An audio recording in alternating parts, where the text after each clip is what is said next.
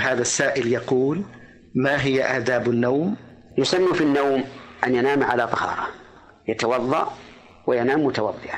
ويسن أن ينام على جنبه الأيمن سواء كان مستقبل القبلة أم غير مستقبل القبلة، ويسن أن يقرأ آية الكرسي إذا أوى إلى فراشه،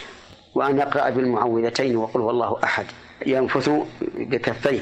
ويمرهما على وجهه وما استطاع من جسده ثلاث مرات، وينام على ذكر الله عز وجل بقلبه. وأما إذا استيقظ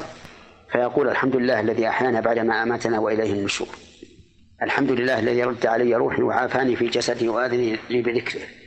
ويمسح وجهه ثلاث مرات، ويقرأ قول الله تعالى: إن في خلق السماوات والأرض واختلاف الليل والنهار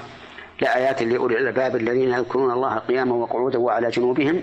إلى آخر السورة آل عمران. ويتوضأ ويصلي ويبتدئ التهجد بركعتين خفيفتين، ثم يصلي ما شاء الله ويختم صلاته بالوتر ركعة واحدة، ثم يبدأ حياته اليومية بصلاة الفجر وما هو معلوم عند الناس.